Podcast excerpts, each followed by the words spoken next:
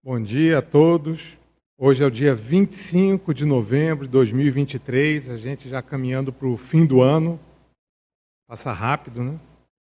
E hoje é o ciclo mental somático de número 606 e o tema é retribuição. Que é uma, vamos dizer assim, um, um termo relativamente comum, né? Retribuição, né? Não foi no paradigma consciencial, não é neologismo, não é não é nada disso, né? É uma coisa que faz parte da, da vida, né? Da humanidade, do ser humano, né? E aí a gente separou algumas coisas assim para a gente tentar aprofundar, levar mais para o paradigma consciencial, mais para a interassistência, mais para tirar proveito disso, mais para entender melhor como é que a gente pode evoluir com retribuindo, né? Também, né? Então aqui no paper que está disponível para as pessoas aqui e online, né, para quem quiser baixar, está na descrição do vídeo e no site das tertúlias, do tertuliário, perdão. A gente tem ali, começando pelo, pela enciclopédia da Conscienciologia, separando três verbetes né, com relação ao tema. Né? Um primeiro do Olegário Borges, que é Retribuciologia, que é a ciência aplicada aos estudos da devolução, distribuição ou retribuição fraterna direta pela consciência intermissivista dos aportes e, bens evolutivos recebidos na existência humana em prol do maximecanismo interassistencial, tendo em vista a consecução da autoproex e a teática do para-dever. E tem uma exemplologia do verbete também. Depois a gente separou um verbete do Marcelo Cover, que é retribuição grafo assistencial, que é o ato ou efeito de a consim corresponder de maneira abnegada, comprometida e teática aos aportes bibliográficos e conscienciográficos recebidos através da escrita tarística pessoal. E um verbete também da, da Cristina Nievas, que é autorretribuição cosmoética que é a aplicação útil e salutar de informações e conhecimentos adquiridos, reconhecidos enquanto aportes existenciais por parte da CONSIM, promovendo autovivências e autoexperiências catalisadoras da atualização evolutiva pessoal. Bom, a gente também separou algumas pensatas aqui do léxico, né? Podemos separar aqui uma. É, quer retribuir a fartura de oportunidades que recebeu em sua existência? Escreva sem esmorecimento, colocando o seu ego a serviço da interassistência mental somática. Tem uma outra aqui também intrigante, que eu acho que vale a pena a gente pensar, talvez a gente aprofunde um pouco sobre isso, que é quem multiplica cosmoeticamente os aportes proexológicos recebidos na vida humana pode retribuir em dobro certas benesses evolutivas, nas tarefas interassistenciais aos compassageiros evolutivos. Nesse princípio está a razão lógica de ser da Maximorexis. Interessante, né? E aí tem aqui uns trechos do, do dicionário de argumentos da Conscienciologia, do 200 teáticas da Conscienciologia, do manual da ProEx, falando sobre fórmula de retribuição pessoal, do livro Alto Desperdício Consciencial, da Eliane Manfroy. Ela tem um capítulo que fala sobre autorresponsabilidade retributiva, 700 experimentos e depois algumas pensatas aqui de outros autores. Então, dito isso, podemos começar perguntando o seguinte: a retribuição e a doação, elas são a mesma coisa? Se não, qual a diferença entre as, os dois? Ah, perdão. Estou me lembrando ali, já ia deixar passar batido. Hoje é lançamento do livro do Círculo Mental Somático, volume 5. Já estamos no quinto volume disso, desse, dessa obra que, na verdade, ela é uma transcrição né, dos círculos mentais somáticos e está aqui a, a, base né, de toda, de toda, vamos dizer assim, a ideia inicial, os princípios que a gente tem para esse encontro que a gente tem semanal. As organizadoras né, nesse, desse volume são a Rosemary Salles, que já é organizadora de outros volumes, e a Ana Maria Ferreira e a Valéria Brilhante. A Valéria eu acho que não. Então, Então, a Valéria ainda não chegou. Está aqui a Ana, que já está no lado dos autores, né? Já fez o rito de passar, já. E a gente bate palma para ela. A Valéria ainda não chegou, daqui a pouco deve estar tá chegando. No final, a gente faz uma. vai, vai dar a palavra para elas, vão falar do trabalho, de, de tudo como vai fazer esse, esse livro que eu vou te falar. Dá um trabalhão, não é isso? Dá um trabalhão e é Aqui a gente tem verpões que muitas vezes não estão publicadas né, em outros livros da Conscienciologia. Está aqui, né, não mostrei a capa.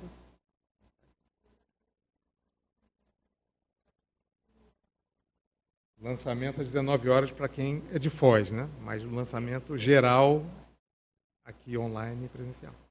Então, voltando à nossa pergunta, então, se toda retribuição é uma doação e se não, se não é, qual a diferença entre os conceitos né, de retribuição e doação? Existe uma que é mais avançada que a outra? Existe diferença conceitual? O que, que, o que, que a gente pode dizer sobre esses dois conceitos para a gente diferenciar né, de maneira mais básica? Bom dia. Bom dia a todos. Eu acho que a doação ela é uma forma de retribuição. Tu pode retribuir de diversas outras formas. Por exemplo, sei lá, você oportunizar alguém de alguma coisa que você tem ascendência ou poder, algo que vai ser assistencial para essa pessoa, é um tipo de doação, mas não é exatamente uma doação. Então seria uma forma também de tu estar tá retribuindo. Eu acho que a retribuição é algo de positivo, vantajoso, que tu leva para outra pessoa, que nem sempre é um, um, um ato propriamente dito diretivo. Às vezes, uma omissão, por exemplo, uma renúncia. Entende? Então, acho que tem diversos tipos de retribuição. E, e, nem sempre é especificamente uma doação. Até porque o que, que é doação? Né? Por exemplo, se eu te ajudar em alguma coisa, é, com o meu tempo, com, meu, com alguma habilidade que eu tenho, isso é uma doação? mas pode ser uma retribuição. Entende? Acho que. É, será que a retribuição é alguma coisa mais dire... diretiva? Né? Pois é. Eu... Você tem. Você tem na... Vamos, se a gente pensar, tudo que a gente, a gente, é... a gente tem como atributo, tudo que a gente tem como, como atributo, como consciência, de uma forma geral, não foi sozinho isso, né? A gente está tudo que a gente devolve, tudo que a gente dá, a gente na verdade está devolvendo, né? Tudo que o vamos dizer assim o universo, né? Sim. As pessoas, tal. Mas quando é a retribuição, talvez é o que eu penso, né? É uma coisa mais diretiva, mais uma coisa assim, ó, eu recebi essa ajuda, eu quero devolver isso de maneira pagar de volta. É, pagar, pode ser também, não tem problema. É um gesto de gratidão. É um né? gesto de gratidão ativa. Né? Ah, eu estou sinceramente confusa com essa, porque para mim tô, um tem o um rastro da outra e o outro tem o um rastro de uma. A primeira coisa que eu pensei foi que a doação pudesse ser a situação é, sem necessidade de, re, de retribuição, entendeu? Seria aquela condição lá da policarmalidade, alguma coisa assim, que você vai ajudando quem aparece na tua, na tua frente, vai doando o que você pode doar de energia, de, de assim, de, de palavra legal, assim, sem que a pessoa tivesse te retribuído. É, tivesse feito alguma coisa para você, ou seja, sem a noção de retribuição. Aí, por outro lado, tem aquela coisa, né, que a gente só encontra, nunca encontra pela primeira vez ninguém, né? Aí eu fiquei assim, sinceramente, eu estou baratinada com essa pergunta. Então, não... é, eu acho que tem uma diferença, porque senão não teriam os dois vocábulos. É que. Mas, mas, fala. Não, é que na etimologia, se a gente pegar, vem de retribuere, que é corresponder, dar em troca. Então, é uma doação, só que a retribuição lúcida é em troca, né? Porque tem essa coisa da correspondência, da correlação entre o que você recebeu, eu entendo assim, e o que você está doando em troca daquilo que você recebeu. Mas no fundo tudo é doação, né, gente? É, porque, por exemplo, é, se você atinge um determinado nível evolutivo de chegar na policarmalidade, você recebeu um monte de coisa também, entendeu? É isso que eu fiquei pensando. Mas assim, tem uma diferença até de palavra, é né? que o re, esse re, esse re, esse É, prefixo, parece que tem uma coisa antes. ele dá né? uma correlação, que não é uma coisa só que você doou, né? Você fez algo em troca do que você recebeu. Essa, esse prefixo muda o sentido da palavra, É, né? eu tive uma ideia agora, assim, ó, o que, que seria doação pura? Seria você sair de um planeta e for para outro planeta que você não conhece nada. Aí tudo que você fizer lá, você está doando. Aqui no nosso planeta, eu acho difícil ser uma doação assim, é, sabe, assim, estrito senso, assim. Mas- Porque mas é- tudo você já conhece. Vou falar duas coisas só para só pra, só pra complicar, só para complicar mais a- a- a- o, o barraco. Vamos pensar uma coisa. A, é, a Mabel falou que no fundo tudo é doação, né? Será que no fundo tudo não é retribuição? Né? E, eu- e, e para complicar o dela. E para complicar o seu, se eu for para um outro planeta, né, que, digamos, aquela população nunca me deu nada, mas o planeta está me recebendo, né? Se eu, não, eu preciso de um planeta para viver, né? Eu preciso de um planeta para chamar de meu, né? Então, né, é, é- tudo bem, tipo, não vamos entrar no negócio filosófico sem muita, sem muita, né, sem, sem, sem tanto, sem tanto que, que a gente não vai chegar em, só em filosofia, né? Mas então chegamos à conclusão, não chegamos a conclusão nenhuma nesse ponto, né? então, o que seria do ah, ah, quer falar lá? Oi, João. Então, como você falou, vamos complicar mais ainda, né? Porque quando você fez a pergunta aí, se toda retribuição é uma doação, aí eu dei uns passinhos para trás e fiquei pensando em outros vieses da questão da doação, né? Então a gente, claro, está puxando o debate aqui para uma coisa homeostática, né, favorável, cosmoética, é isso que a gente quer. Mas você começou com essa pergunta, eu fiquei pensando na questão da doação, que às vezes você tem que, na minha opinião, ver a questão se é tacom ou se é tares. Esse é um complicador. E aí eu fiquei pensando, aí com as sinapses aí do direito, às vezes a pessoa recebe determinadas doações, que são as heranças, assim, que são bagulhos totais energéticos. Total. Às vezes não é uma coisa que vá favorecer. Claro que se for uma coisa que vai, aí vai dar enrosco, vai dar processo, vai dar muitas coisas que ali na realidade sabe que é um acerto, né? No final das contas é um acerto grupo kármico. Mas tem também essa questão, a pessoa recebeu uma doação, é uma doação que teoricamente era para ajudar e a coisa se complica. Então assim, tem que ver esses vieses da questão da doação.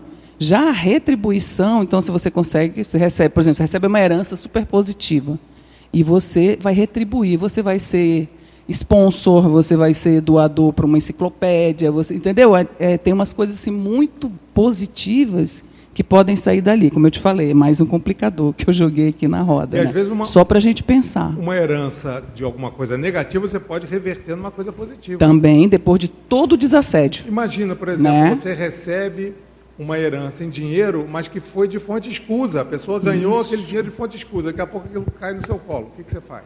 Aproveita? Ex- Né? exatamente. Pega Então tem muitas, muitos viés e o buraco parece que é mais embaixo. Né? Então, só para a gente ficar prestando atenção nessas questões. João, é, com base nisso que a Lânia está trazendo, né, e, e na discussão inicial, é, eu vejo que isso muito- tem muito a ver com, com a intenção da consciência, o nível de lucidez dela para relação ao ato em si. Então, se ela começa a entender que, do ponto de vista multidimensional, ela teve muitos aportes, toda vez que ela doa algo, ela está entendendo que é uma retribuição.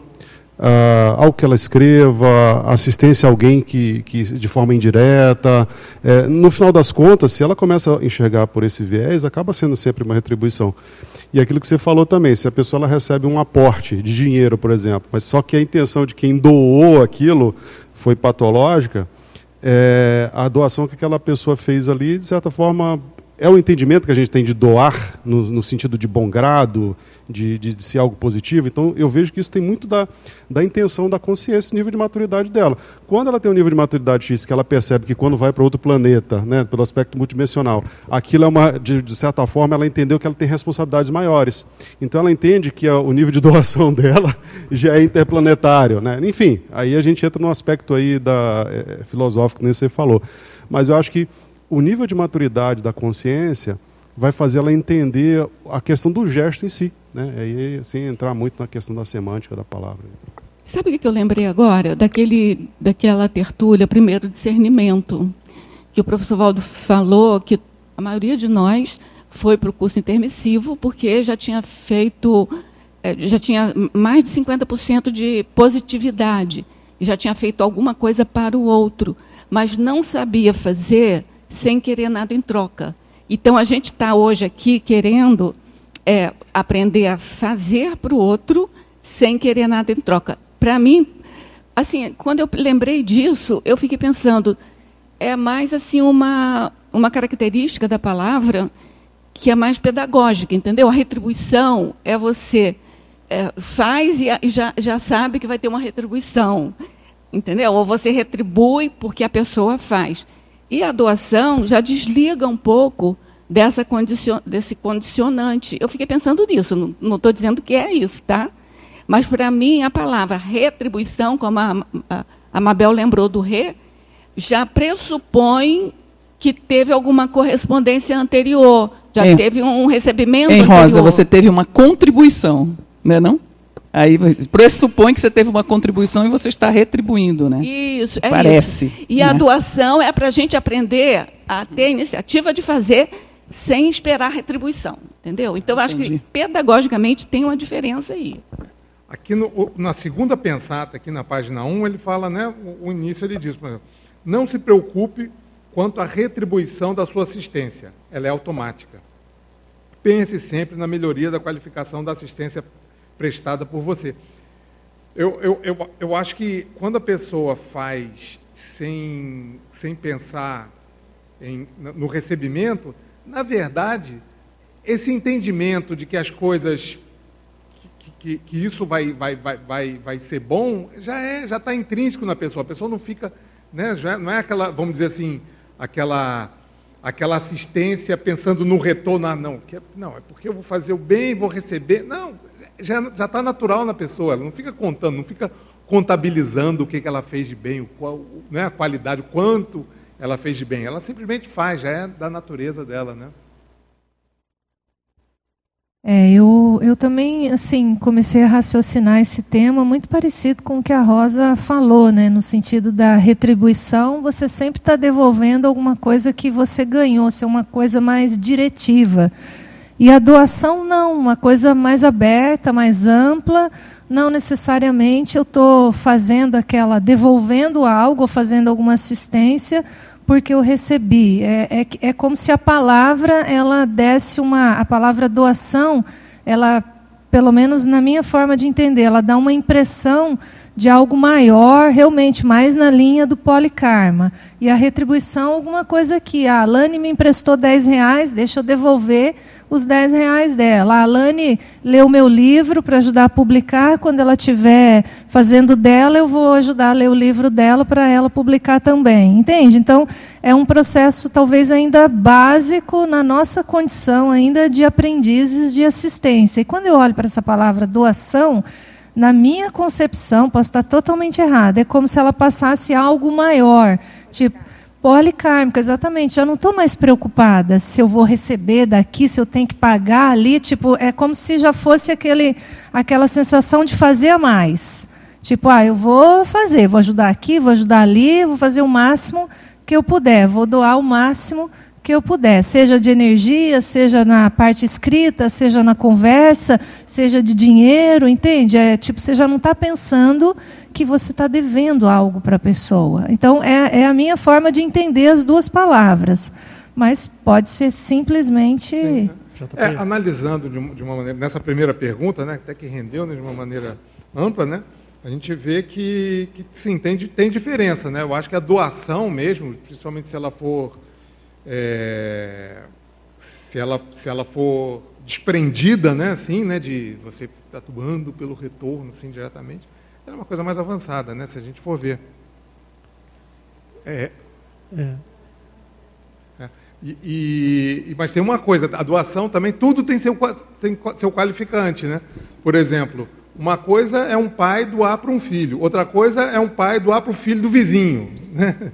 Não, é, não existe, né? Existe um, um, existem liames, né? Existem ligações, links maiores. Eu queria avançar na próxima, né? mas antes o Marcelo quer falar. É, eu estava escutando aqui os colegas e concordo com as reflexões feitas e uh, pensando aqui do processo da, do desenvolvimento da holomaturidade. Né? Então a gente caminha dentro da, da holomaturologia, a gente se desenvolve. Nosso objetivo é chegar ao serenismo tal. E até pensando no serenismo, e aí fiz, fiz a seguinte reflexão, um pouco mateológica, mas como é que funciona isso para o serenão e como é que é a diferença disso para nós, né, pré-serenões? Tentando fazer essa abordagem de uh, mais holomaturológica mesmo.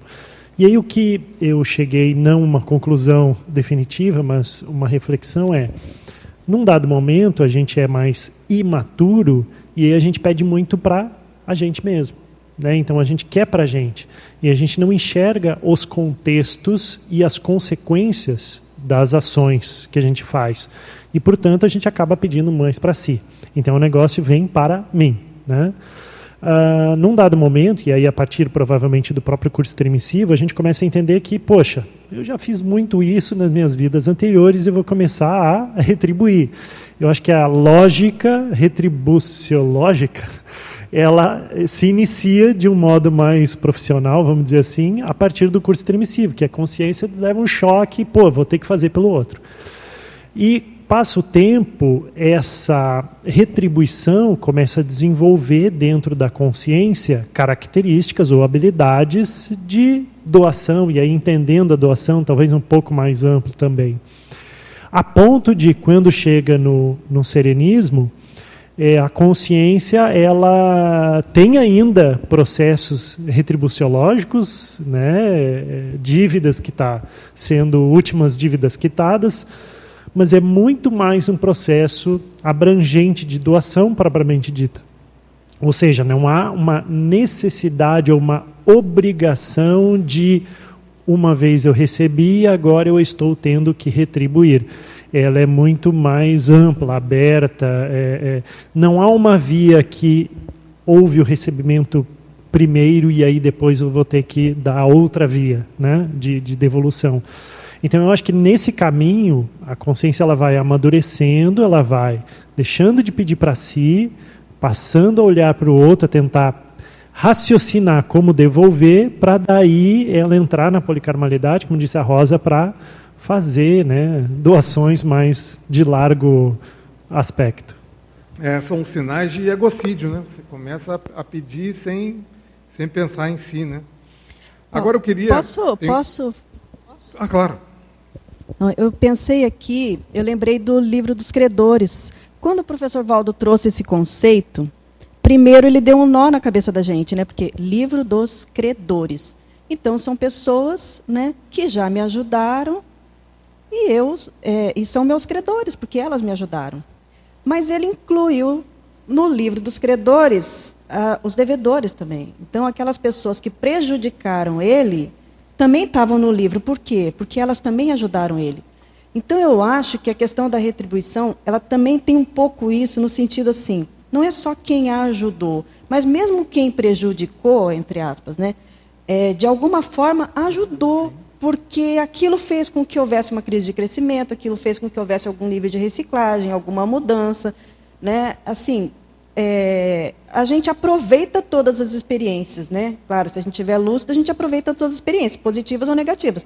Então, eu acho que com o tempo, com a, o processo evolutivo, a retribuição ela passa a ser tão íncita e tão natural na consciência que tudo acaba sendo meio de retribuição, seja o que for que aconteça, seja quais forem as pessoas e o que elas representam.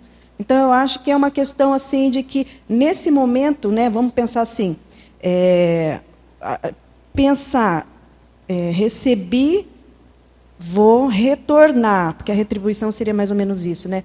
Então tá, recebi da vida, retribuo. Eu acho que isso com o tempo vai sendo tão natural que tudo é retribuição em todos os sentidos, né? Então, é, é se a gente pensar nisso que você está falando, no sentido de que, por exemplo, um problema eu posso passar por um problema, alguém que me prejudicou, alguma coisa, e sair uma resolver o problema e sair uma pessoa melhor, mais madura, tal. Ou então eu posso passar por aquilo e se traumatizar com aquilo, dar um problema, gerar um monte de coisa, ficar rancoroso com aquilo, né?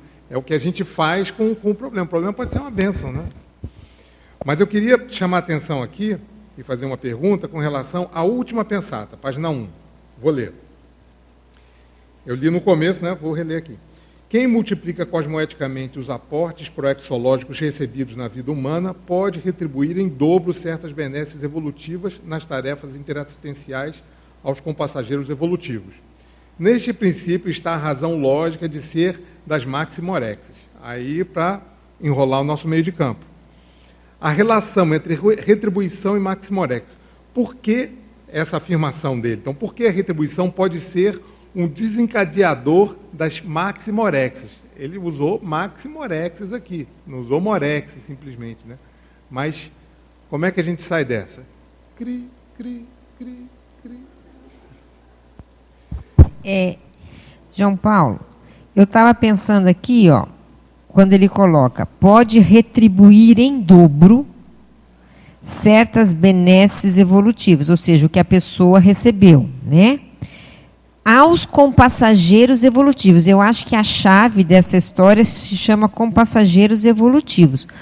Porque quando a gente fala de maximorexes, é que a pessoa ela recebeu uma moratória para ajudar mais. Ela já, já fez o que tinha que fazer, ela não está devedora. Já tem uma. Já pressupõe que tem uma morex, então já fez até a mais já. Né? Então, ela, é, então o que acontece? Ela está rendendo aos compassageiros evolutivos. Eu acho que quem define isso são os compassageiros evolutivos. Ou seja, assim? quanto mais aquela pessoa consegue atender gente, mais ela tem chances de ter maximorex. Quem define, eu acho, que é o, a qualidade e a abrangência da assistência a esses compassageiros. Se a pessoa ainda tem fôlego, né? Exato. Então, por isso que ele diz assim, ó, retribuir em dobro certas benesses aos compassageiros. Então, a definição na minha cabeça, não sei o que, que todo mundo pensa, é a qualidade e abrangência desse, desses compassageiros, que vale a pena a pessoa receber uma moratória, mais tempo aqui, porque ela está rendendo para os outros. Oi. Eu estou nessa linha da Mabel, exatamente esse em dobro aí que me pegou. Que eu achei assim, então, e tem uma outra pensata que é a primeira, que eu fiquei encasquetada com ela desde quando eu vi o paper, que olha só, na consecução da programação existencial, a maior aquisição e a maior retribuição estão focadas na aprendizagem, notadamente na fase complexa da adolescência, a fim de a consciência homem mulher merecer a morex oportunamente. Ou seja, eu fiquei pensando aqui nesse, nesse contínuo. Né? Então, se você tem que ir na fase da adolescência, se você aproveita muito bem essa fase tem todos os aprendizados que você precisa para levar a sua proexis, a chance de você retribuir em dobro vai aumentando. Né? E ao largo disso, pode ser que você consiga retribuir, mas não muito, não no fôlego que você precisaria. Aí vem uma Morex, uma Max Morex, para poder você chegar lá e realmente dar tudo aquilo que você obteve né, de benesses evolutivas, né? Então eu fiquei pensando, porque falei, gente, na adolescência, então a pessoa tem que aproveitar muito bem a adolescência, é. né? É a invexis na veia, né? Exatamente. Então pensando é muito no, interessante. Pensando no tempo, né? É assim, vamos dizer, maior chance eu tenho de ter uma morexis lá se eu começar a fazer a coisa certa Isso. cedo. Exatamente. Né? Aí eu vou ter mais tempo de, de acúmulo de coisas, de tentar resolver as coisas vamos dizer assim, básicas, entre, básicas. Aspas, entre aspas, da Proexis para conseguir fazer a Max. A Max. Morex e, quiçá, uma Max Morex. Né? O Marcelo, autoridade da Invex, é. vai falar. Não, eu, eu, eu, queria usar um, uma analogia da, dentro da ciência econômica. É, quando você identifica um determinado objeto, empresa, projeto, enfim, que é bastante rentável, e aí você vai lá e investe mais, porque ela vai dar maior retorno. E aí o que, que acontece? Do ponto de vista do investimento dos amparadores, né? eles vão investir no, nas consins intermissivistas que estão mais lúcidas, porque provavelmente darão mais retorno. E aí a Invex ela se justifica muito nesse sentido. Se você começa cedo, você tem mais chances com o investimento dos amparadores de ter maior retorno ao longo da sua ProEx. Ser completista, a possibilidade de ter Morex, Maximorex e assim vai. E aí, analisando o ponto de vista específico da Maximorex, eu acho que é uma, é, foi bastante lógico aqui a, a escrita do, do Valdo aqui. Por quê? É dentro dessa analogia da, das ciências econômicas. Por quê? Sim, se a, se a Consim ela conseguiu ser completista, ela conseguiu ser moratorista e com sucesso, se eu investir mais um pouco, ela já tem tudo né, à disposição dela, está tá, tá fluindo tudo. Eu invisto mais um pouco, eu vou ter um retorno ainda maior. Então, no meu modo de ver, é muito lógico investir nessas consins que estão dando resultado. E também, por outro lado, do ponto de vista da Invex, aquelas que têm um potencial de dar resultado também em alto nível. Então, acho que são, uh, uh, fazendo uma analogia da ciência econômica, é muito simples. Eu olho essa frase aqui do Valdo, essa pensada do Valdo, de uma maneira muito simples, muito lógica. O círculo mental somático, que eu não sei se está no livro 3 ou no livro 4, que é para conscienciologista, para conscienciólogo, para conscienciólogo. Ah, é. Naquele livro, o professor Valdo fala em etapas. Então, como é que eu entendi isso aqui? Pelo que eu lembrei do, do círculo passado, desse tal círculo. É que a primeira ortopensata fala da fase de aquisição do, do, do, da consciência. E a outra fala na, na fase da execução. Ele fala muito em etapa, a primeira etapa é adquirir cultura e estudo da, da, do convencional, entendeu? Fazer curso universitário, fazer. Ele fala da, da o vida. Arroz, arroz com feijão. Né? É o arroz com feijão, da vida intrafísica. Tanto que a primeira ortopensata fala da, que a maior retribuição é o aprendizado que a pessoa faz nessa fase. A segunda já não é mais o aprendizado, já é a escrita, já é o trabalho com, é, já é a retribuição mesmo, já é a fase executiva da, da, da, da, da INVEX, se, for, se a gente falar de INVEX, tá? porque não necessariamente todo mundo foi inversor nessa vida. Mas então a primeira fase é a fase aquisitiva e a segunda fase é a fase é a fase é, é, executiva, né? É porque a gente tirou essa palavra da, do vocabulário, mas não, consecutiva. Distributiva. É, pode ser distributiva. Pronto. É. Aí eu entendi assim, sabe? Que na primeira fase ele fala lá de várias coisas, não é só isso não, não é só estudar não. Mas tem várias coisas que estão tá na primeira etapa. Tem primeira etapa, segunda etapa, terceira etapa, tem todas as etapas. Eu acho super legal, sabe? Ele, ele, ele até confunde um pouco a gente no início, é, é, porque ele primeiro fala da etapa antes de ressomar, a etapa que, como se fosse um, um macro, sabe? Antes, durante a vida e depois. Aí depois ele destrincha esse durante a vida, que é estudar, aprender, sabe, se aculturar, né? E depois retribuir. Aí eu entendi essas ortopensadas assim. Eu acho que é uma, uma chance, realmente. Quem, quem é o praticante da Invexis começou dando resultado, quanto mais cedo, mais possibilidade de chegar a uma, uma, né, que você já retribuindo, doando, seja lá o que for, né, mas você fazendo, agindo positivamente dentro das suas possibilidades no momento mesmo, né, ou seja, acima da média do jovem na sua idade, você tem mais chance de chegar lá na frente e ter uma orexia. É, e aí, só para adicionar, um, uma, eu acho que é um termo ou uma expressão que ela faz todo sentido dentro do contexto que, desse círculo, é a questão da assistência. Então, eh, a gente está falando aqui de retribuição, na verdade, a gente está falando de assistência, né, prestar assistência. Eu acho que quanto mais qualificado a gente for nesse processo assistencial, mais chances a gente tem de Morex, Max Morex, etc. E, tal. e aí uma outra coisa que eu queria adicionar nesse contexto é uma, eh, eu lembrei de uma frase dos 700 experimentos que para mim ela é bastante icônica essa frase no significado que é o processo assistencial. Eu não lembro exatamente como é que a frase está escrita, mas é mais ou menos assim: assistir é você rasgar o cheque sem fundo da doação que a pessoa é mais ou menos assim, tem lá em alguma algum momento lá dos 700 experimentos. Qual é a síntese dessa ideia ou dessa frase lá dos 700 experimentos? Bom, você vai assistir sem esperar absolutamente nada. Você não está colocando condição é, nenhuma para a realização da assistência. Você não está colocando nenhum condicionante, nenhum se, nenhum talvez, nenhum. E se a pessoa tal coisa. Não. Você simplesmente faz o que tem que fazer e ponto. Você não espera absolutamente nada. E isso mexe muito na nossa intraconsciencialidade, porque a gente precisa fazer é, recim e melhorar a nossa condição assistencial para conseguir fazer isso com todo mundo, em todas as circunstâncias tanto intra quanto extrafísicas. E para mim essa frase ela mexe, sempre eu lembro dela e ela mexe comigo porque tá, como que eu estou ainda patinando com as minhas solicitações egocármicas que eu ainda não resolvi, que ou grupocármicas que ainda não me dão liberdade suficiente para fazer isso conforme simplesmente doar e doar e, e, não ter preocupações em relação a isso. Bacana. E eu, eu ah, já quer falar sobre isso?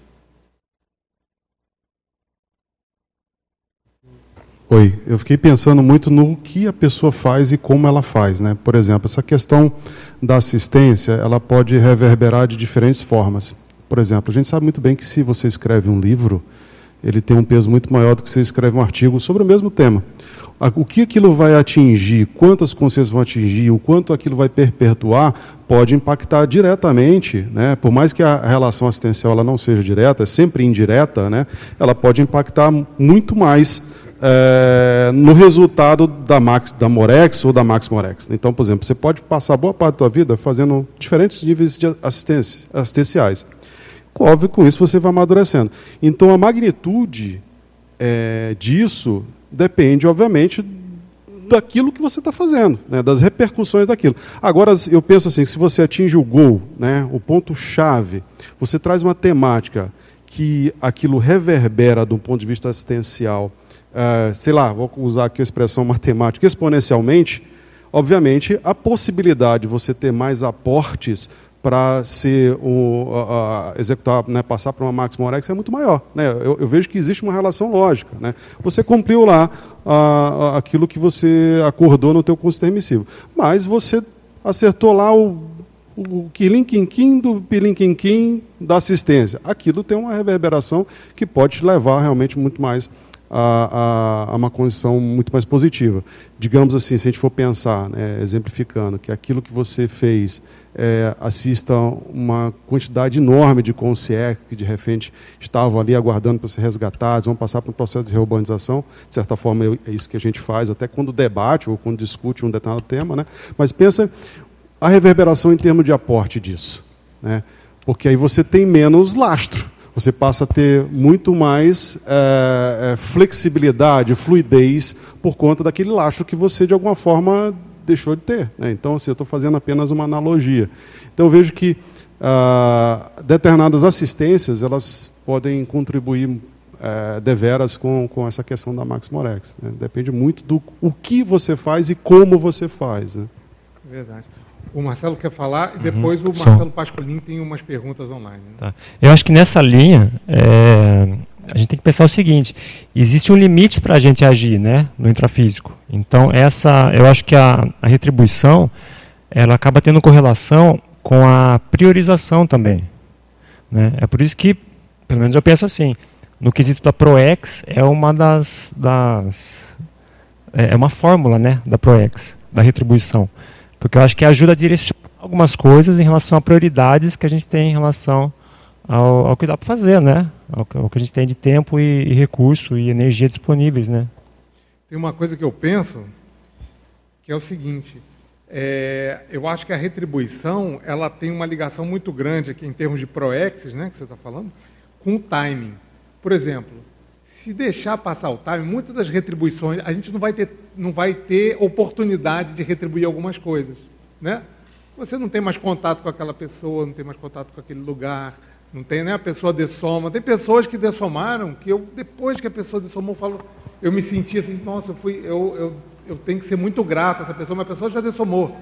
Eu posso tentar ajudar na TENEP, mas não tem garantia de nada, né?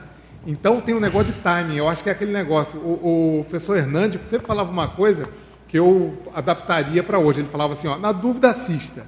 eu acho que tem que pensar também, na dúvida, retribua. Né? Sabe, será que, que na dúvida retribua e assim, e, e, o time, não esperar o momento ideal, a coisa ótima, né?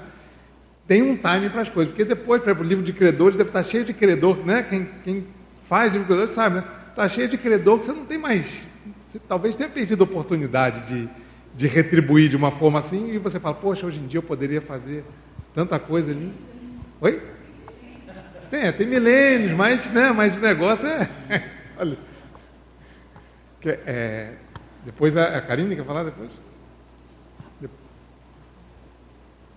Então, Karine, Júlio e perguntas. Online.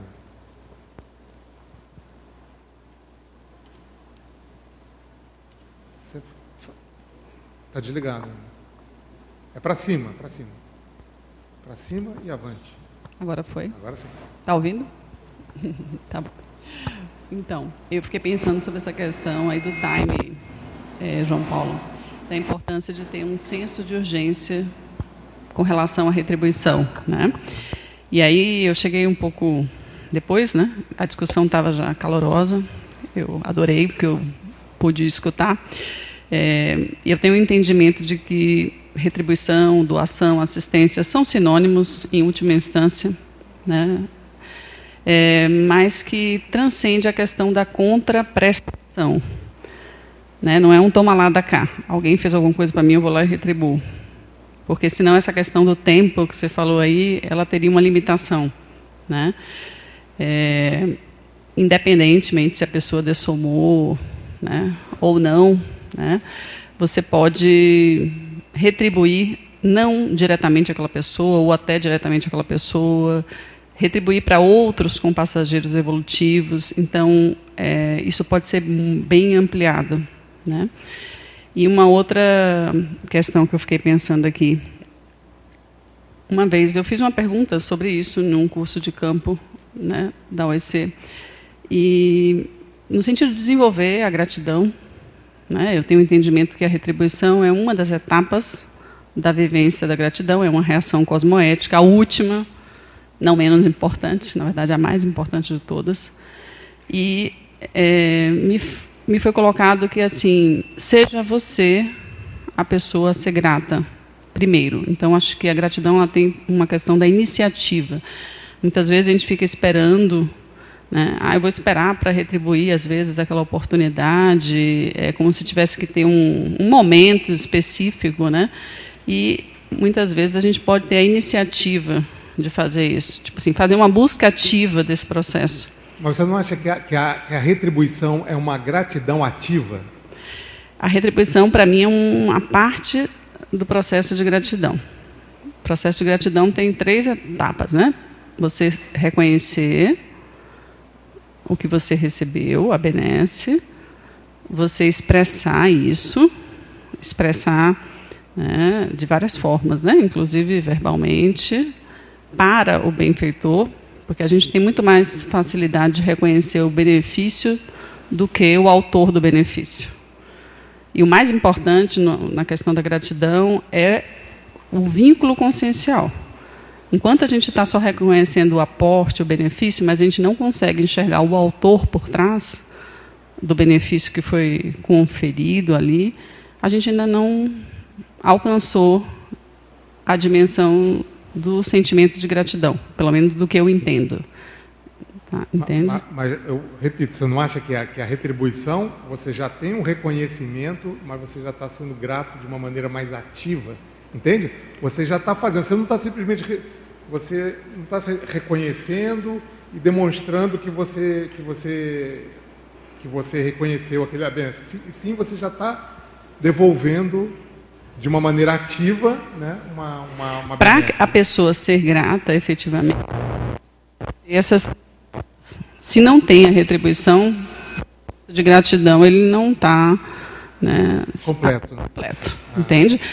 Muito, existem muitos fatores que bloqueiam a expressão da gratidão, inclusive a retribuição. Muita gente só reconhece, às vezes expressa, mas idade ou menos é, vezes retribui, de fato. Entende? Pelo menos é o que eu observo.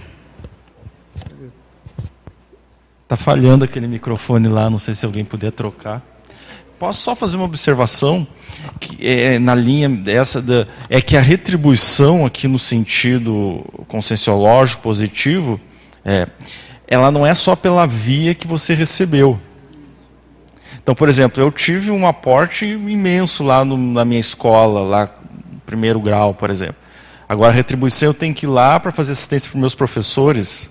Tipo, não necessariamente. Se for possível, seria legal, né? Mas é isso que você falou, a pessoa já dessomou. Por exemplo, professor Valdo, eu acho que aqui todos têm muita gratidão e talvez uma necessidade de retribuição por tudo que aprendeu com o professor Valdo. Aí então a gente, sabe? Então as GESCONs vai ser uma forma dessa retribuição, as aulas, docência, voluntariado.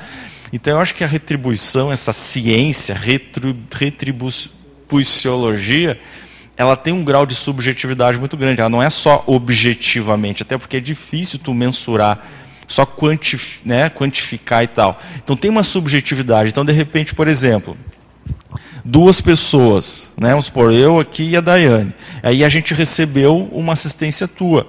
De repente, eu, na minha subjetividade, tenho uma necessidade maior de retribuição do que ela. Talvez eu entenda que, puxa, eu preciso retribuir mais o João Paulo do que ela, sendo que a gente recebeu a mesma assistência.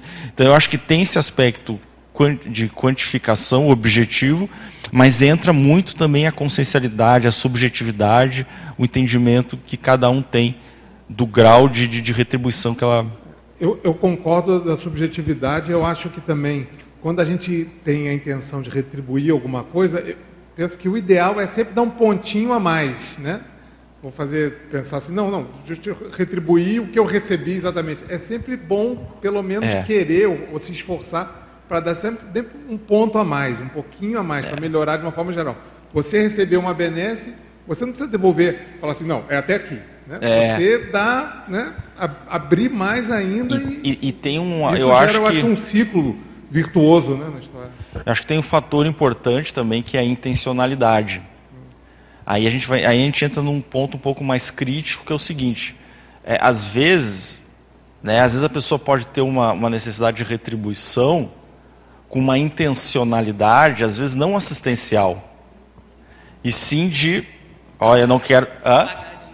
Pagar dívida, não quero ter rabo preso nenhum, não quero que essa pessoa bem longe, não quero dever nada para, sabe? Não quero dever nada para ninguém. Ó. Não quero dever nada para, não quero compromisso nenhum com essa pessoa. Então é, eu acho que tem é bem complexo mesmo. Tem mais perguntas, né? Ah, uma, eu lembrei de uma, um ensinamento, né, uma TARES que o professor Valdo fez com a gente, mas do lado negativo, mas eu transferi para o positivo aqui da retribuição. Que ele falou assim, ah, vocês pensam que se você furou a vista de um numa, numa, numa vida, você vai vir cego nessa vida? Não, vocês furaram muitos olhos. Basta que você faça um trabalho grande, maior, que você compensa tudo aquilo, toda aquela besteira que você fez. Foi isso que ele falou. Aí eu fiquei pensando que a retribuição não precisa de ser ombro a ombro, sabe? Homem a homem. Não sabe? é lei de talião. Não é lei de talião. Então, assim, se você é, recebeu, é, é, mais na sua linha, sabe? Se você recebeu é, um aprendizado aqui, como o professor Valdo, você vai espalhar aquilo para o mundo, não é retribuir para a pessoa que te fez, sabe? É esse o conceito de retribuição que a gente está falando. Entendeu? Assim, não, não é um Agora, um. Na definição. Pode ser as duas coisas. É que aqui na definição. Não, claro, não, óbvio que pode. Mas... É que aqui na definição, se você vê, ó, ciência aplicada aos estudos da devolução, distribuição, retribuição fraterna direta.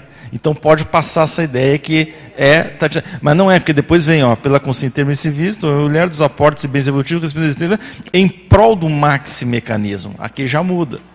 Aí já relativiza o, o, o, direto. Eu acho que o direto é mais no sentido de tu fazer algo é, arbitrariamente, voluntariamente, a gratidão ativa aí, que foi falado, que top. Só que o, tudo que for beneficiar né, a fraternidade, aqui, o fraternismo, o maxi-mecanismo, está dentro dessa retribuição. Eu, eu acho também que a gente não só retribui os outros, a gente retribui em relação à nossa própria paragenética. ou os aportes ou os traços que a gente desenvolveu.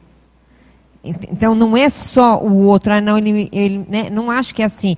Você, a gente tem que entrar num, num contexto de retribuição de, de todas as nossas inteligências desenvolvidas, dos nossos trafores, de uma paragenética mais sadia. E, então são outras variáveis que não têm relação diretamente com o outro que nos deu, entendeu? Mas é aquilo que você conseguiu construir. É aquele negócio, se a gente não vivesse em sociedade, nós não seríamos o que nós somos. Né? Exatamente. Né? Então, Ou se seja, eu tenho. De uma certa forma, a gente já é devedor para a sociedade. Então, se você tem um trafora, eu tenho um trafora, uma habilidade, é porque o grupo ajudou. Em retrovisão, sei lá. Então, você retribui até aquilo que você mesmo conquistou junto com os outros, né? Então, veja que não é só uma relação do, é, exatamente. Agora sim, vamos para. Vamos lá. pensamento sistêmico, não é um, um, pensamento linear de um a um. Nós vamos agora retribuir aos participantes online com respostas às perguntas e interações que foram feitas aqui.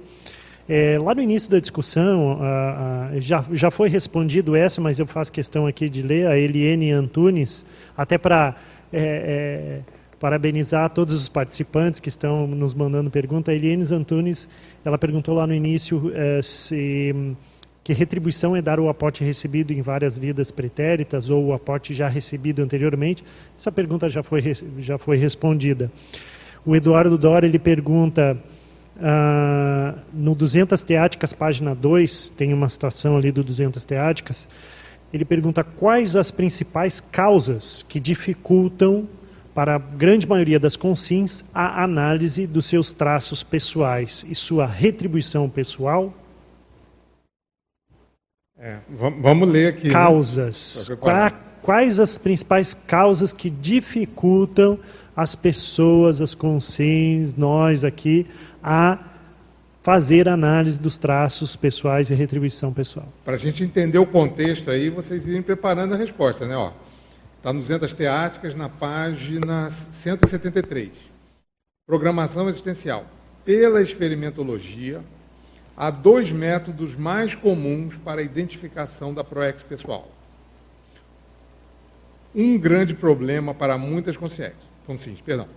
Beleza, os dois, os dois são os traços pessoais e a retribuição pessoal. Então, ele está afirmando aqui né, que há dois métodos mais comuns para a identificação da projeto pessoal. São esses, né? traços e retribuição. O que, que dificulta isso? É, eu Daiane achei... vai resolver o Não, eu vou, eu vou, eu vou começar dilema. aqui, mas todo mundo pode debater. O oráculo Daiane vai Não, responder. eu achei interessante porque antes eu estava pensando no Mega Trafora. O Júlio estava brincando aqui. Você tem que falar da oportunidade de viver, mas na verdade eu estava lembrando do Mega Trafor. Porque existe uma horta pensata que o Valdo escreve o seguinte: ele diz que é muito pior a pessoa manter o megatrafor ocioso do que ela expressar, por exemplo, o seu megatrafar. Ou seja, o impacto dela deixar um traço super desenvolvido na ociosidade é muito maior. Daí, se a gente for fazer o link com a retribuição, o fato da gente não expressar uma coisa positiva que vem de vidas a favor dos outros é uma falta de retribuição. Entende? Então tem um impacto muito maior. Você deixa de funcionar positivamente com aquele traço a favor das outras pessoas. Né? Mesmo então, que não seja direcionado, né? Você está simplesmente usando o seu megatrafone. Exatamente. Vai, a Mabel está lembrando aqui que isso vai contra a própria ortopensata que a gente estava debatendo antes da Maximorexis. Né? Então, você usar seu megatrafor, você usar seus trafores para funcionar do ponto de vista evolutivo, você, no final das contas, você está retribuindo, você está dando exemplo, você está puxando o lado mais positivo das pessoas.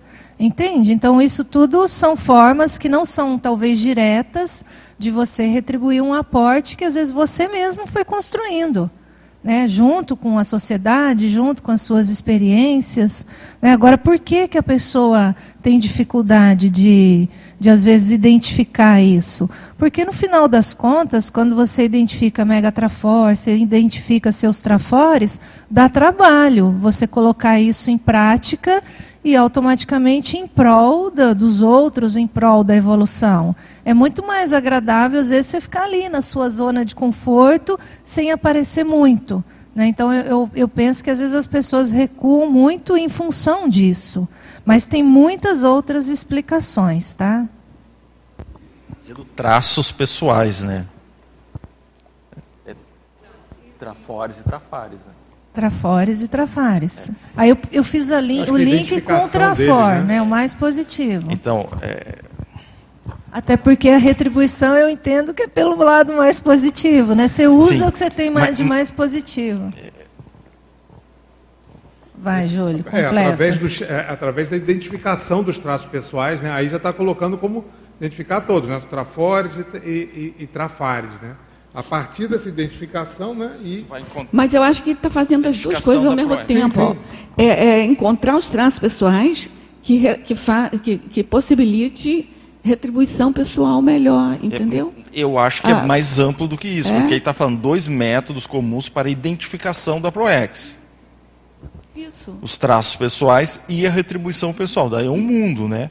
retribuição pessoal, as, as necessidades que eu tenho de retribuir e tal, isso vai me ajudar. Pena que não tem alguém da PEX aí, de repente, um é, especialista. É, porque... A identificação dos traços, trafares que eu tenho que trabalhar, trafores que eu tenho que aplicar. E aí a pergunta é, o que, que nos né, dificulta a gente de identificar essas duas coisas? Assim, rapidamente pensando, eu acho que um fator dificultador das pessoas avaliarem os seus traços, trafores e trafares, né, essa necessidade que a gente tem de poder, de controle, foco no externo. Então, ó, vê, nossos sentidos são todos voltados para fora.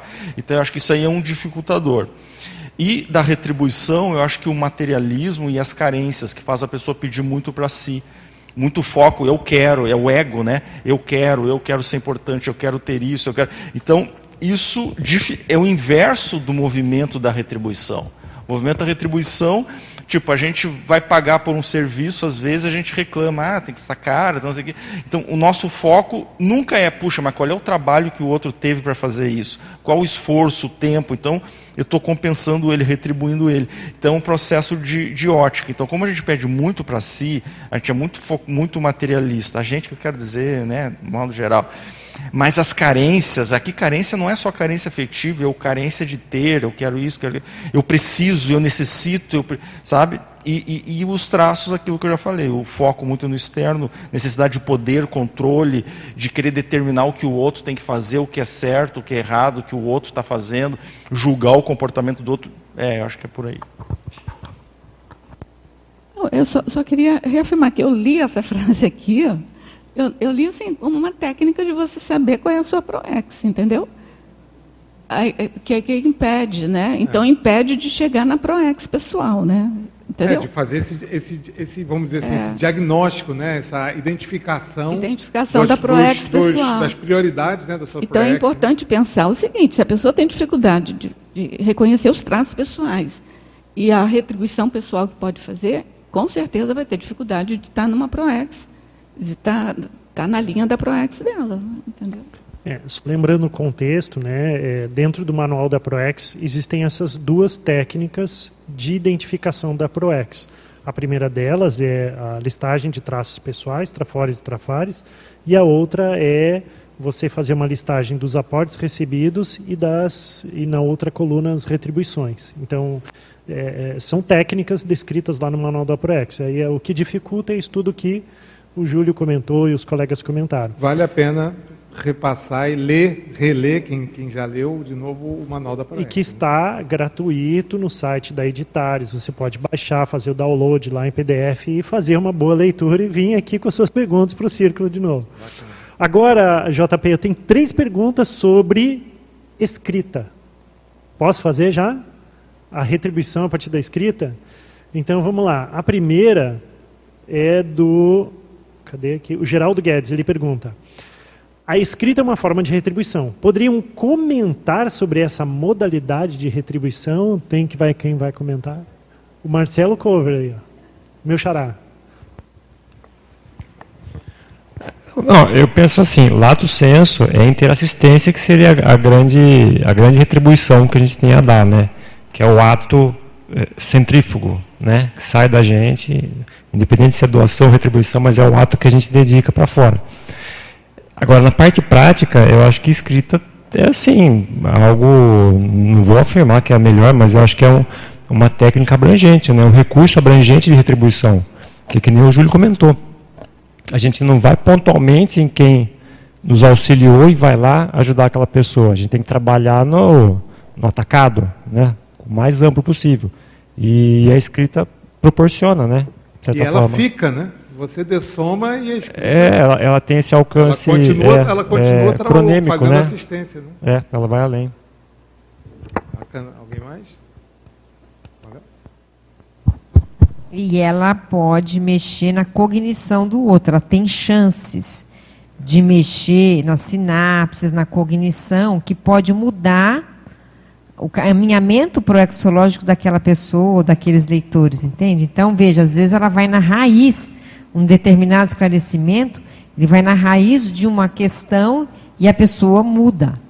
Então, ela pode também ter efeitos mais perenes e mais profundos, não que outras assistências não tenham, mas a escrita tem essa potencialidade, assim como uma aula. Só que a aula, claro, fica as palavras aí soltas, né? E a escrita ela não, ela mantém. Então aquilo pode mexer com a cognição de uma, de uma pessoa, né, dos leitores. De, de uma pessoa e de, é, de uma sociedade e né, quanta obra do passado não influencia a nossa cultura, os nossos hábitos até hoje. Ideias que são né, apologias, enfim. Então a, a gente fala da escrita, mas a escrita é o método a questão é o conteúdo que a gente está fazendo uma, uma difusão, né? O que, que a gente está divulgando, o que, que a gente está reforçando, o que, que a gente está é, é, é, colocando na cultura geral, na mentalidade da maneira. Então, vamos supor, é, a, a, cultura conscienciológica, digamos assim, o ideário conscienciológico. Quais vão ser os efeitos dele é, para a sociedade, para, para a sociedade daqui 50, 100, 200, 500 mil anos? Sabe, né? Então o negócio é bem mais profundo. Aproveitando que o Marcelo Cover está com o microfone, o Eduardo Doria faz uma pergunta sobre o verbete dele na exemplologia na retribuição grafoassistencial avançada. É, quais os indícios que o autor que publica muito alcançou mesmo a sua mega GESCOM pessoal? Acho que não, não é a quantidade né, do que já publicou. A Mega GESCOM é, é um conceito mais específico né, de, de obra né, única. É, contribui, é óbvio, né, é, a Mega GESCOM vai sintetizar o, o, o que a Consim foi aurindo, né, foi aprendendo né, dentro da ProEx. Mas daí já é algo específico. Né. Pode ajudar, mas não é essa produção grande ao longo da vida que é a Mega GESCOM. Né. Aproveitando, quantos verbetes você tem na enciclopédia, Marcelo? Ah lá. É, 77. Você já pode sentar aqui, você sabe, né?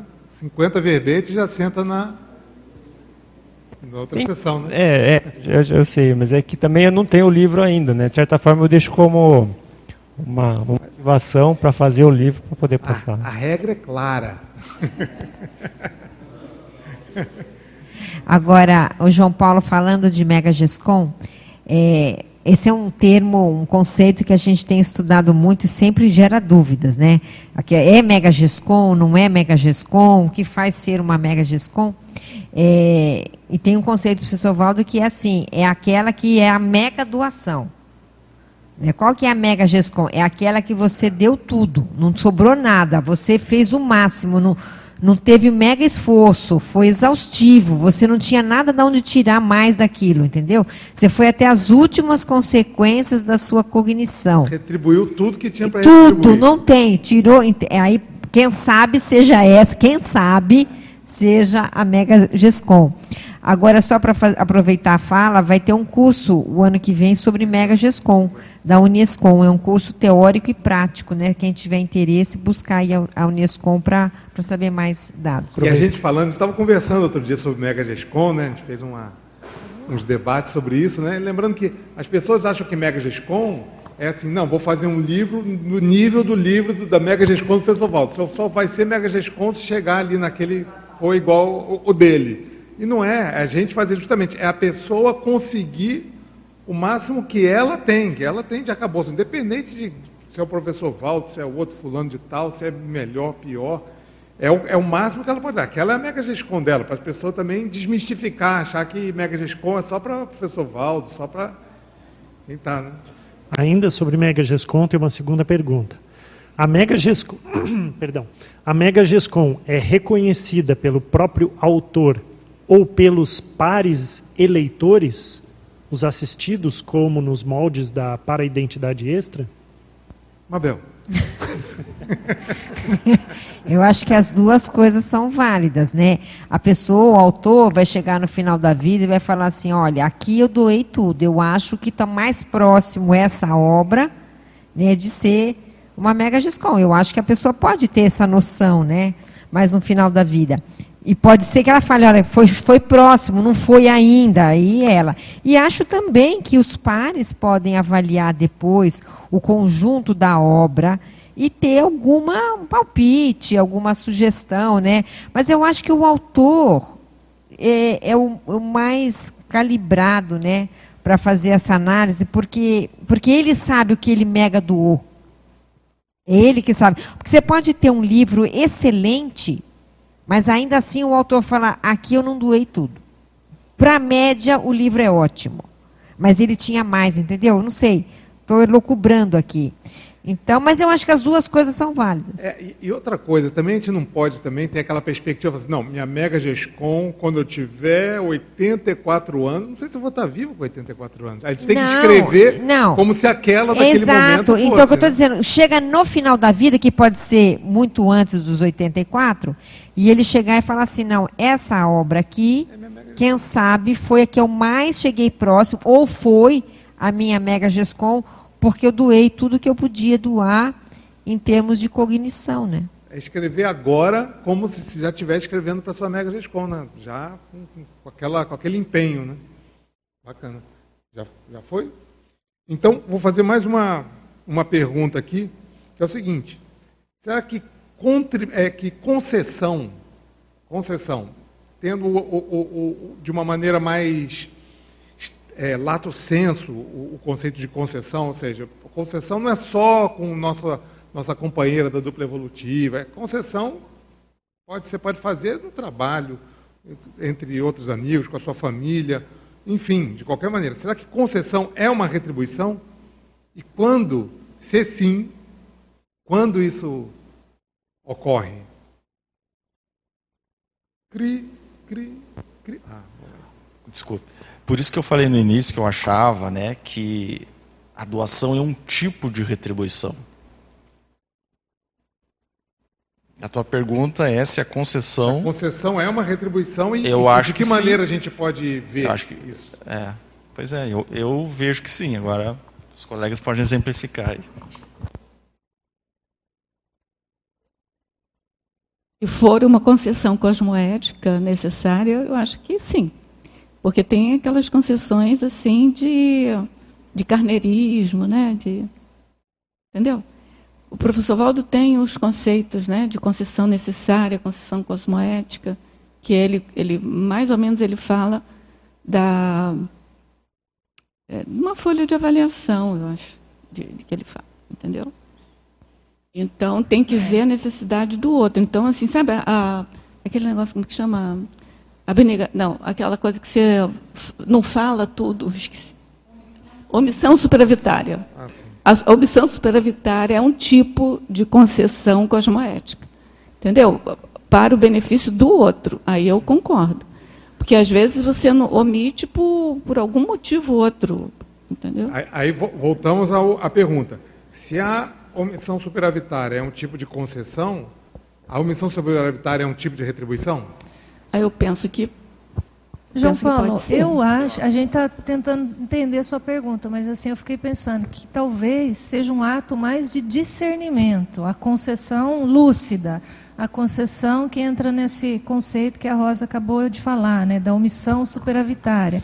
Para mim é mais um ato do discernimento, de lucidez, do que propriamente dita é uma retribuição.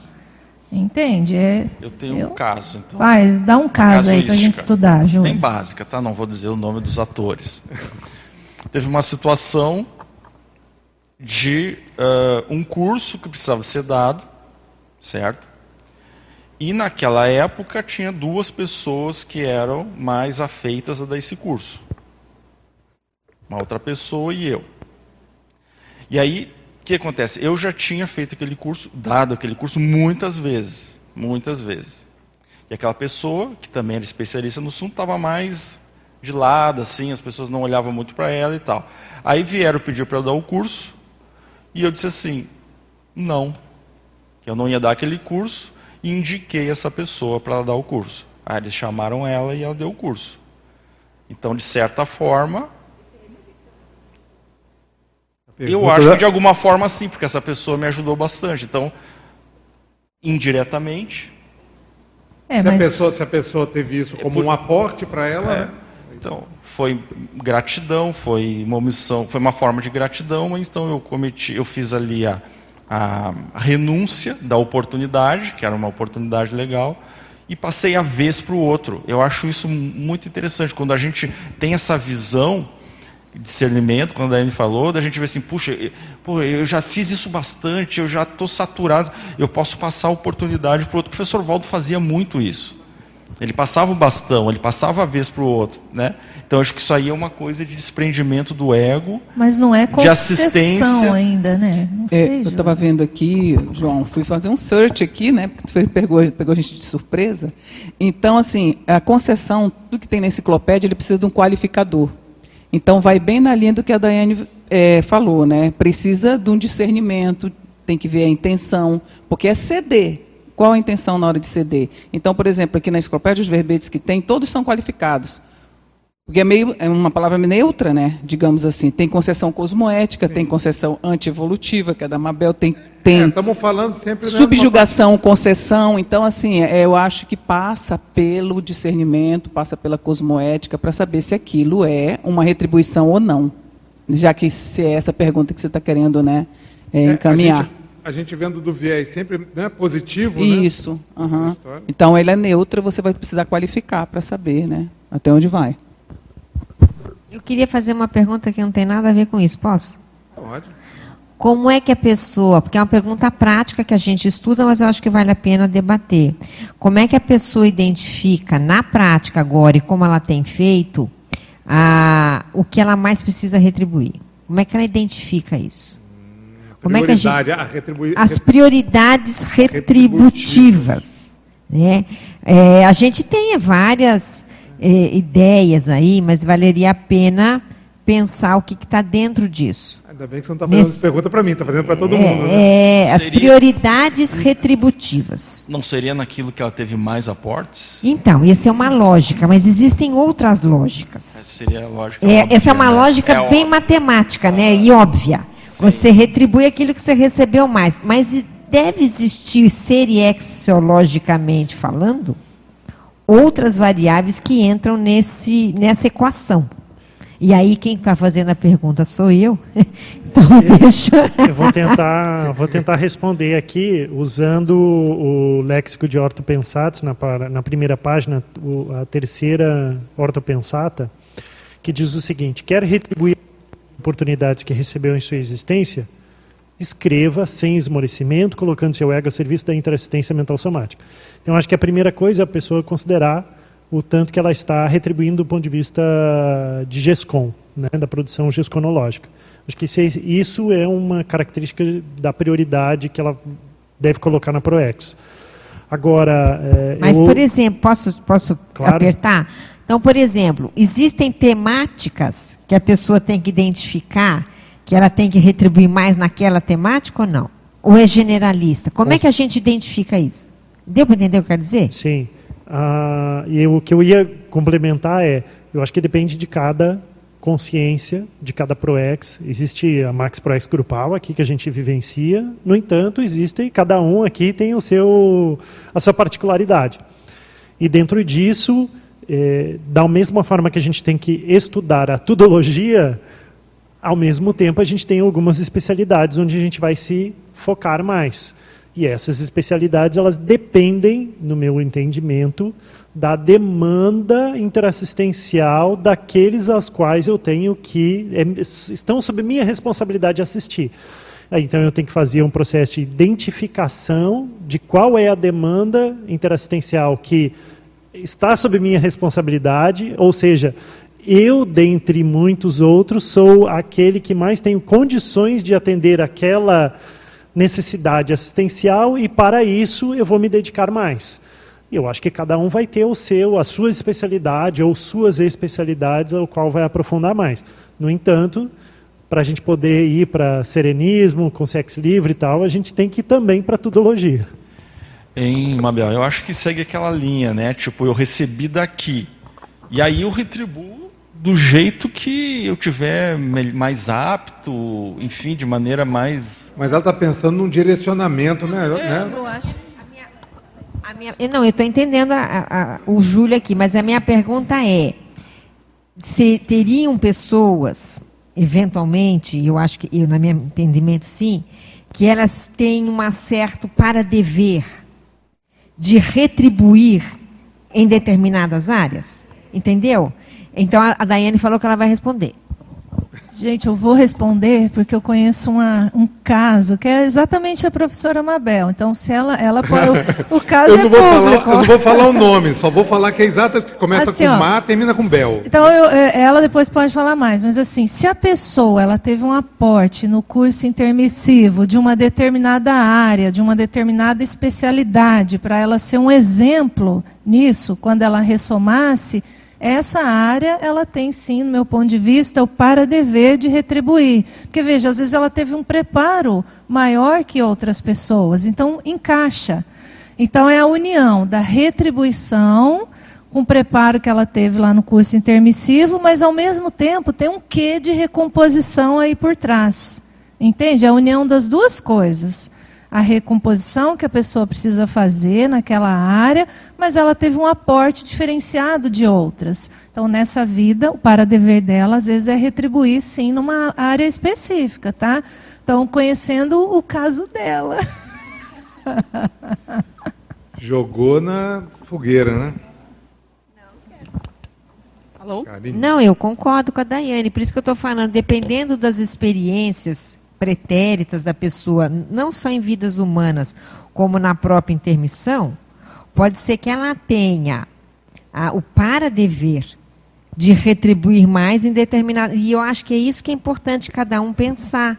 Né? Então, até chegar ao ponto de que você já retribui para o cosmos, mas é porque você já pagou suas contas, entendeu? E aí já, já qualquer coisa é qualquer coisa. Mas às vezes no começo é, ela precisa se especializar em determinadas áreas aonde ela tem mais comprometimento. É, egocármico, grupo kármico e por aí vai. João, eu estou nessa linha da Mabel e eu acho que isso é um assunto da especialidade de evoluciologia. Que eu concordo com o que a Dani falou e a Mabel também. Então, parte de uma programação que você fez junto com o evoluciólogo, para cumprir uma Max Proex, invariavelmente tem uma questão serexológica envolvida, na minha visão, e você vem para cá com essa prioridade evolutiva, né, de fazer esse tipo de retribuição naquela área específica. Então, é por aí mesmo. Mabel, eu fiquei pensando sobre essa questão das prioridades retributivas, achei super interessante. E assim, é, eu tenho utilizado dois aspectos para é, chegar a essa ideia, né?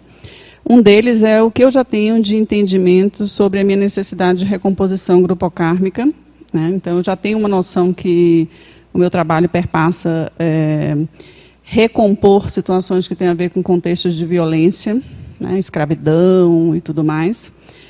E é, também algumas singularidades em termos de estudo do curso intermissivo. Então, eu tenho, por exemplo, uma um tema que já tem mais de décadas que eu trabalho, que é a questão da prevenção e da profilaxia. E teve uma situação interessante que eu queria compartilhar, que eu acho que pode ser, servir para ilustrar. É, na época que eu estava estudando em Brasília, e veio a ideia de escrever um verbete. E era uma coisa que me ajudava muito na conexão com a Conscienciologia, porque eu estava né, seis anos estudando, né, é, a questão né, de mestrado e doutorado, eu estava meio não em contato assim direto né, com a atividade do voluntariado. E aí veio a ideia de estudar é, com sim ectoplasta, escrever esse verbete. Veio a definição na minha cabeça e tudo. Aí eu pensei assim, mas nossa, é, tanta gente com mais competência poderia escrever esse verbete, é, que tem, sei lá, um EPICOM. Fiquei pensando assim, né? E tudo. Aí me veio assim, é importante que esse verbete ele seja escrito dentro de uma determinada perspectiva, que é você que sabe fazer, que é a questão da prevenção e da profilaxia. Então, achei bem interessante isso, que em vários contextos, às vezes, é, a gente não tem essa percepção de que a gente tem algum aspecto, que a gente tem algum domínio, né, em alguma área, em algum campo, que faz a diferença o nosso olhar. Não é à toa que a gente tem livros que são escritos, às vezes, assim, temas semelhantes, mas aquela pessoa ela deu um enfoque, a outra pessoa deu um outro enfoque, e a assistência é feita né, para diversos então, públicos. Né, então, você, você vê essas coisas que vocês estão comentando, a Yane comentou, você comentou, são, quem sabe, os elementos que a pessoa pode usar para pensar na mega GESCOM dela. Que é a mega retribuição.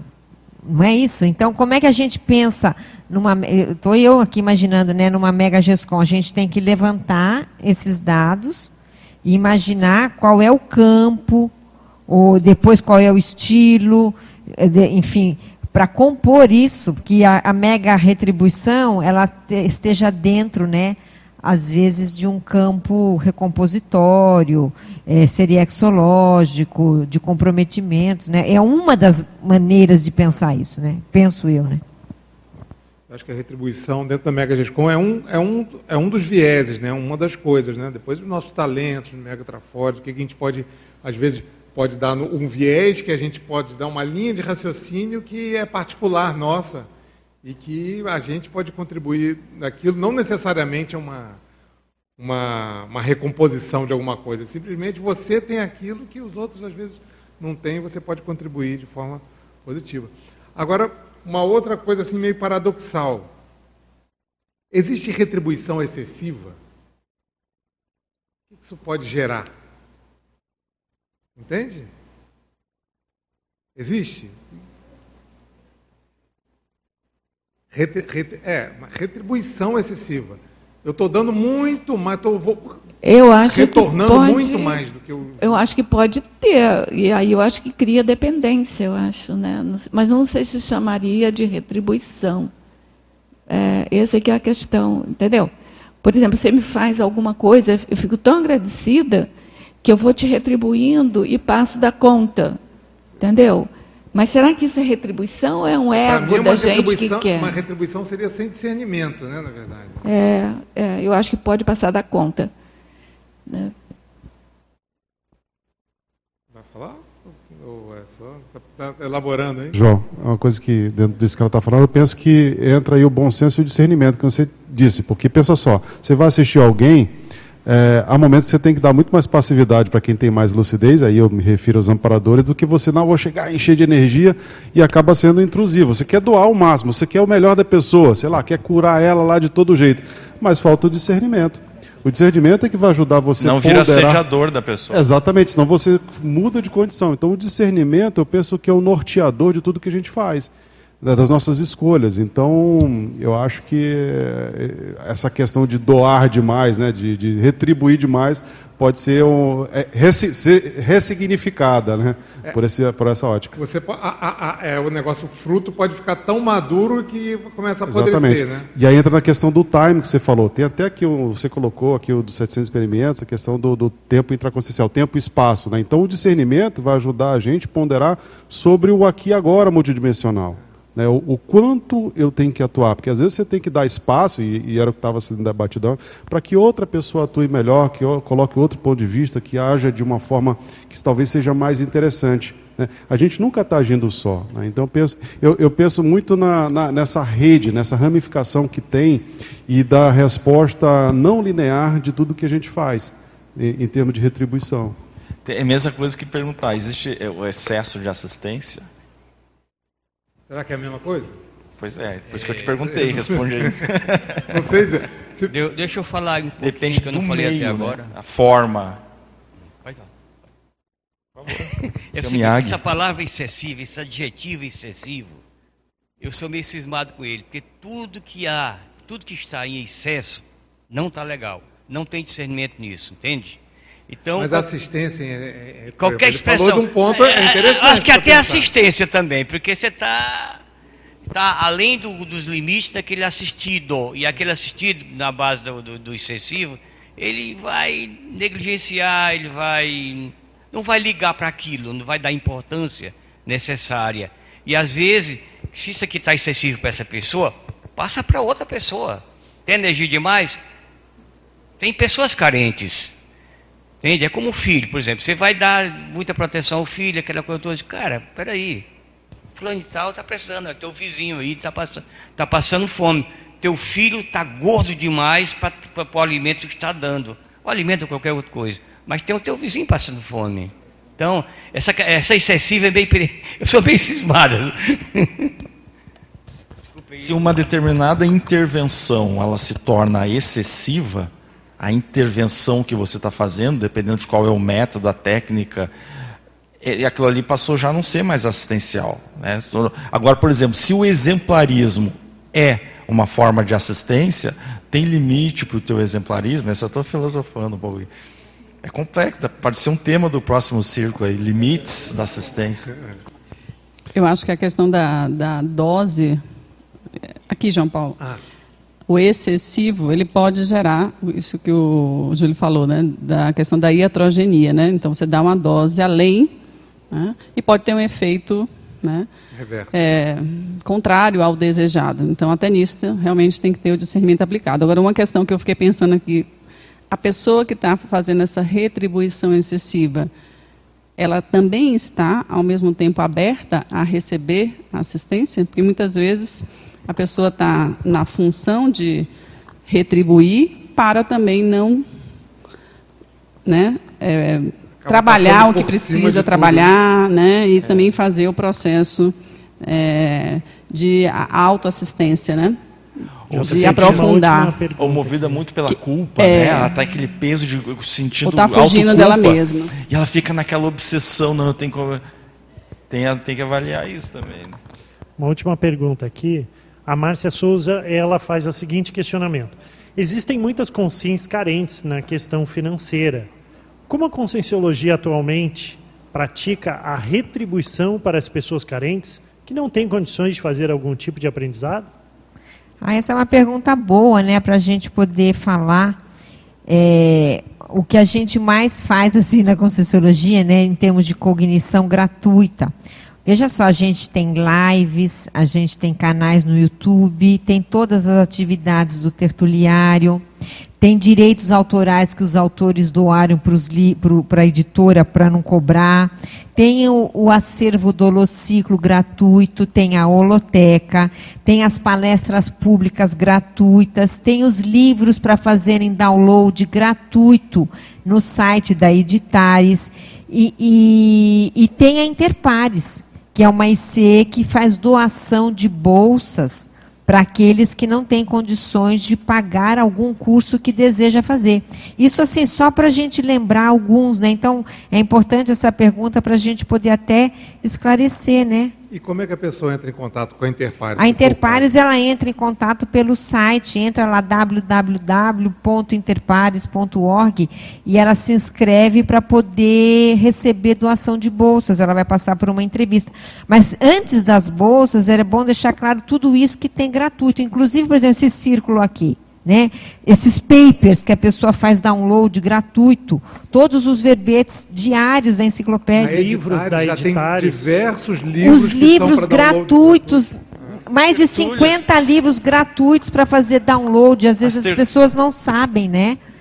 As tertúlias, é muita coisa, gente, é muita coisa gratuita que é oferecido pela Conscienciologia e é importante essa pergunta para a gente poder divulgar, né? Só não acessa quem não quer mesmo, né? Porque dá para tudo. Quer falar? Um minuto, um minuto para a gente.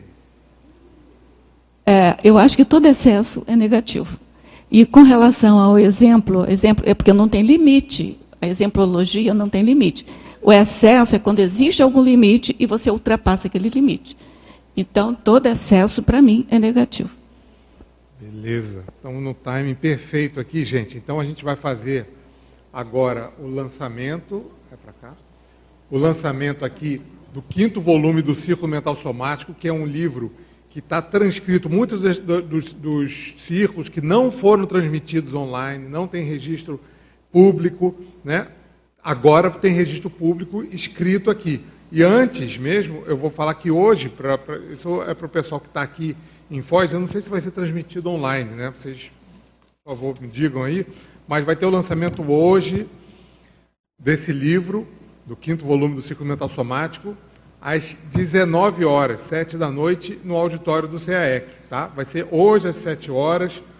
É, coquetel gratuito, mais um, mais um Boca Livre gratuito. Então, está aqui o livro, já está já tá disponível para compra né, online, penso eu.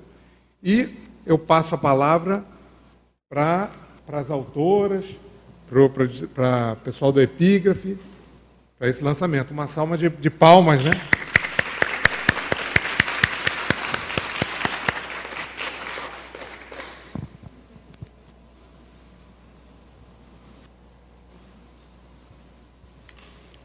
Bom dia a todos. É com muita satisfação que, em nome do CAEC, estamos aqui então no pré-lançamento do livro do Círculo Mental Somático, volume 5.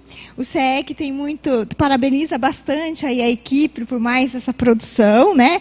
As organizadoras Ana Maria Ferreira, a Rosemary Sales, a Valéria Brilhante, por mais essa importante obra da Conscienciologia. A gente percebe né, que é um trabalho de bastante continuismo, né, bastante, e por trás tem toda uma equipe que trabalha arduamente, né, se encontra semanalmente para produzir. Então, estão todas muito de parabéns e em nome do CAEC aí a gente agradece e mantemos aí a parceria para que outras obras aconteçam. Muito parabéns para todas.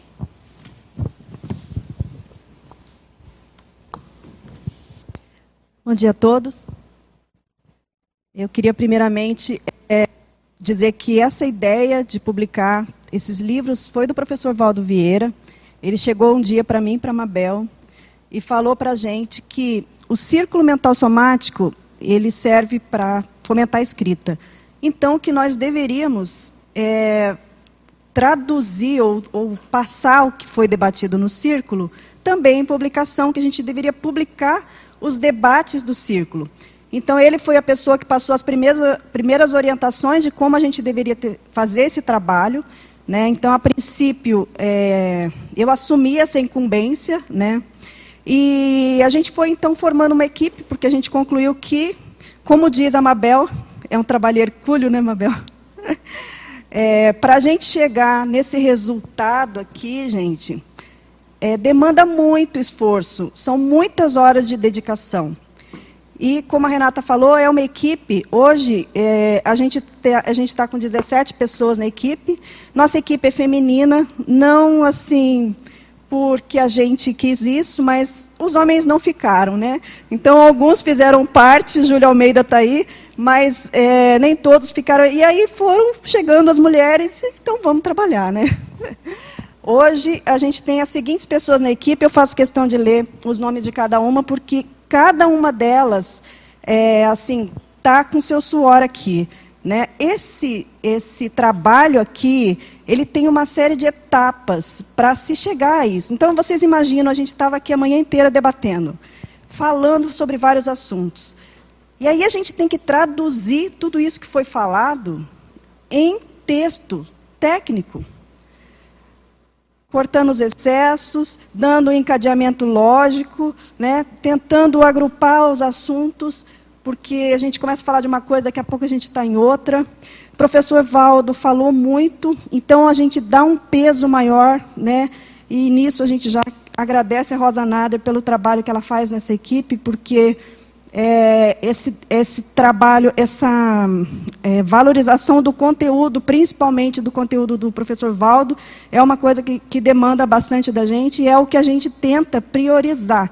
Então, assim, vocês vão ver que tem algumas palavras que usam, até a gente até usa do coloquialismo, mas porque a gente tenta assim mostrar assim que foi o Valdo que falou, então algumas palavras a gente deixa para poder identificar ele, né? Mas a gente sabe que, como ele falava muito, 90% do que está aqui é, fala dele. Então, tem muitas verpons, né, muitas coisas que não foram abordadas em nenhuma outra obra concessiológica, mesmo as do Valdo. Então, isso é uma coisa que também enche a gente de muita satisfação, né, de estar tá podendo oportunizar isso para o leitor, passar para o leitor aquilo que foi falado e que, a pedido do próprio professor Valdo, não foi disponibilizado e não será disponibilizado. Então, eu gostaria de ler aqui o nome das meninas da equipe: Ana Maria Pereira, Ana Elise Pelissari, Eliane Amarante, Fernanda Schroeder, Ellen Matos, Ivone Kubarenko, Jaqueline Assis, Laís Nunes, Lélia Gomes, Liliana Scarpari, Mércia Oliveira, Nazaré Almeida, Rosa Nader, Sônia Barbosa Batista e nós três, né? Ana Maria Ferreira, Valéria Brilhante e Rosemary Salles. Então, é essa equipe né, que está aqui hoje lançando esse livro. A gente já agradece aí pela presença de todos e eu gostaria de passar a palavra para os colegas.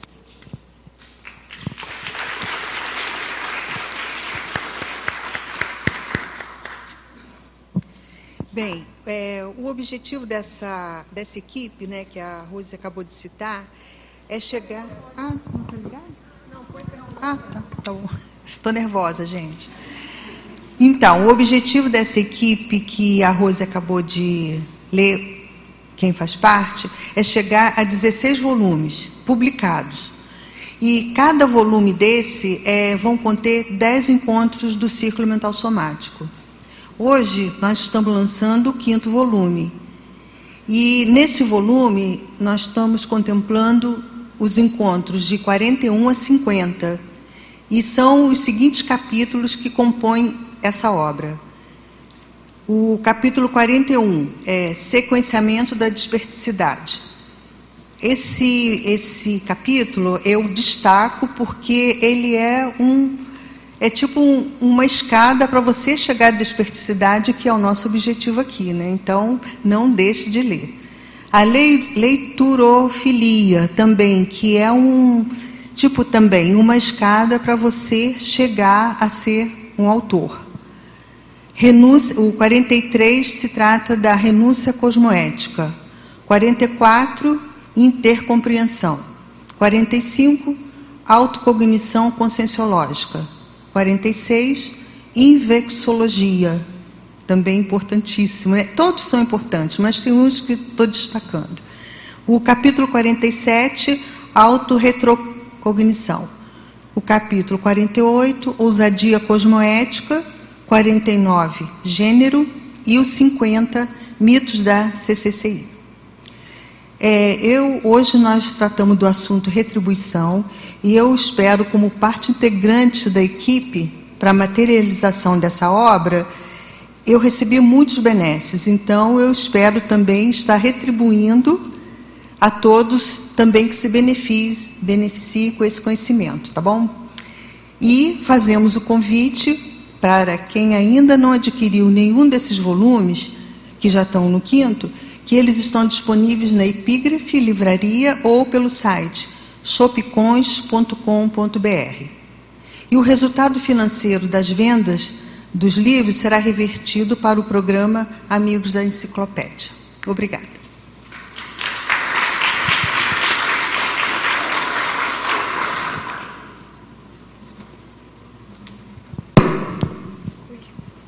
Bom dia a todos. Minhas companheiras já falaram bastante, agora eu vou aqui aos agradecimentos. É, gostaríamos de agradecer ao CAEC e à Epígrafe pela publicação, pela publicação das obras dessa coleção. É, agradecemos ainda a equipe do, do Círculo Mental Somático pelo apoio sempre presente. Muitas pessoas contribuíram para que este quinto volume fosse publicado, e o nosso reconhecimento vai para Arthur Vieira, Carmen Freira, Freire, Christian, Christian Rodrigues, Cristina Aracaque, Cristina Vicentim, Hernani Brito, Fernando Barbaresco, Flávio Bononato, Francineide Afonso, Gisele Sales, Leandro Martins Laporace, Luimara Schmidt, Mabel Teles, Miriam Kunz, Simone Matos, Sônia Silva e Humberto da Silva.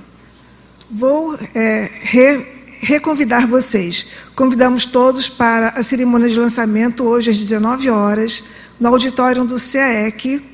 Aguardamos vocês com um aperitivo, como foi dito, um bolinho, e contamos com a, com a presença de todos. Muito obrigada.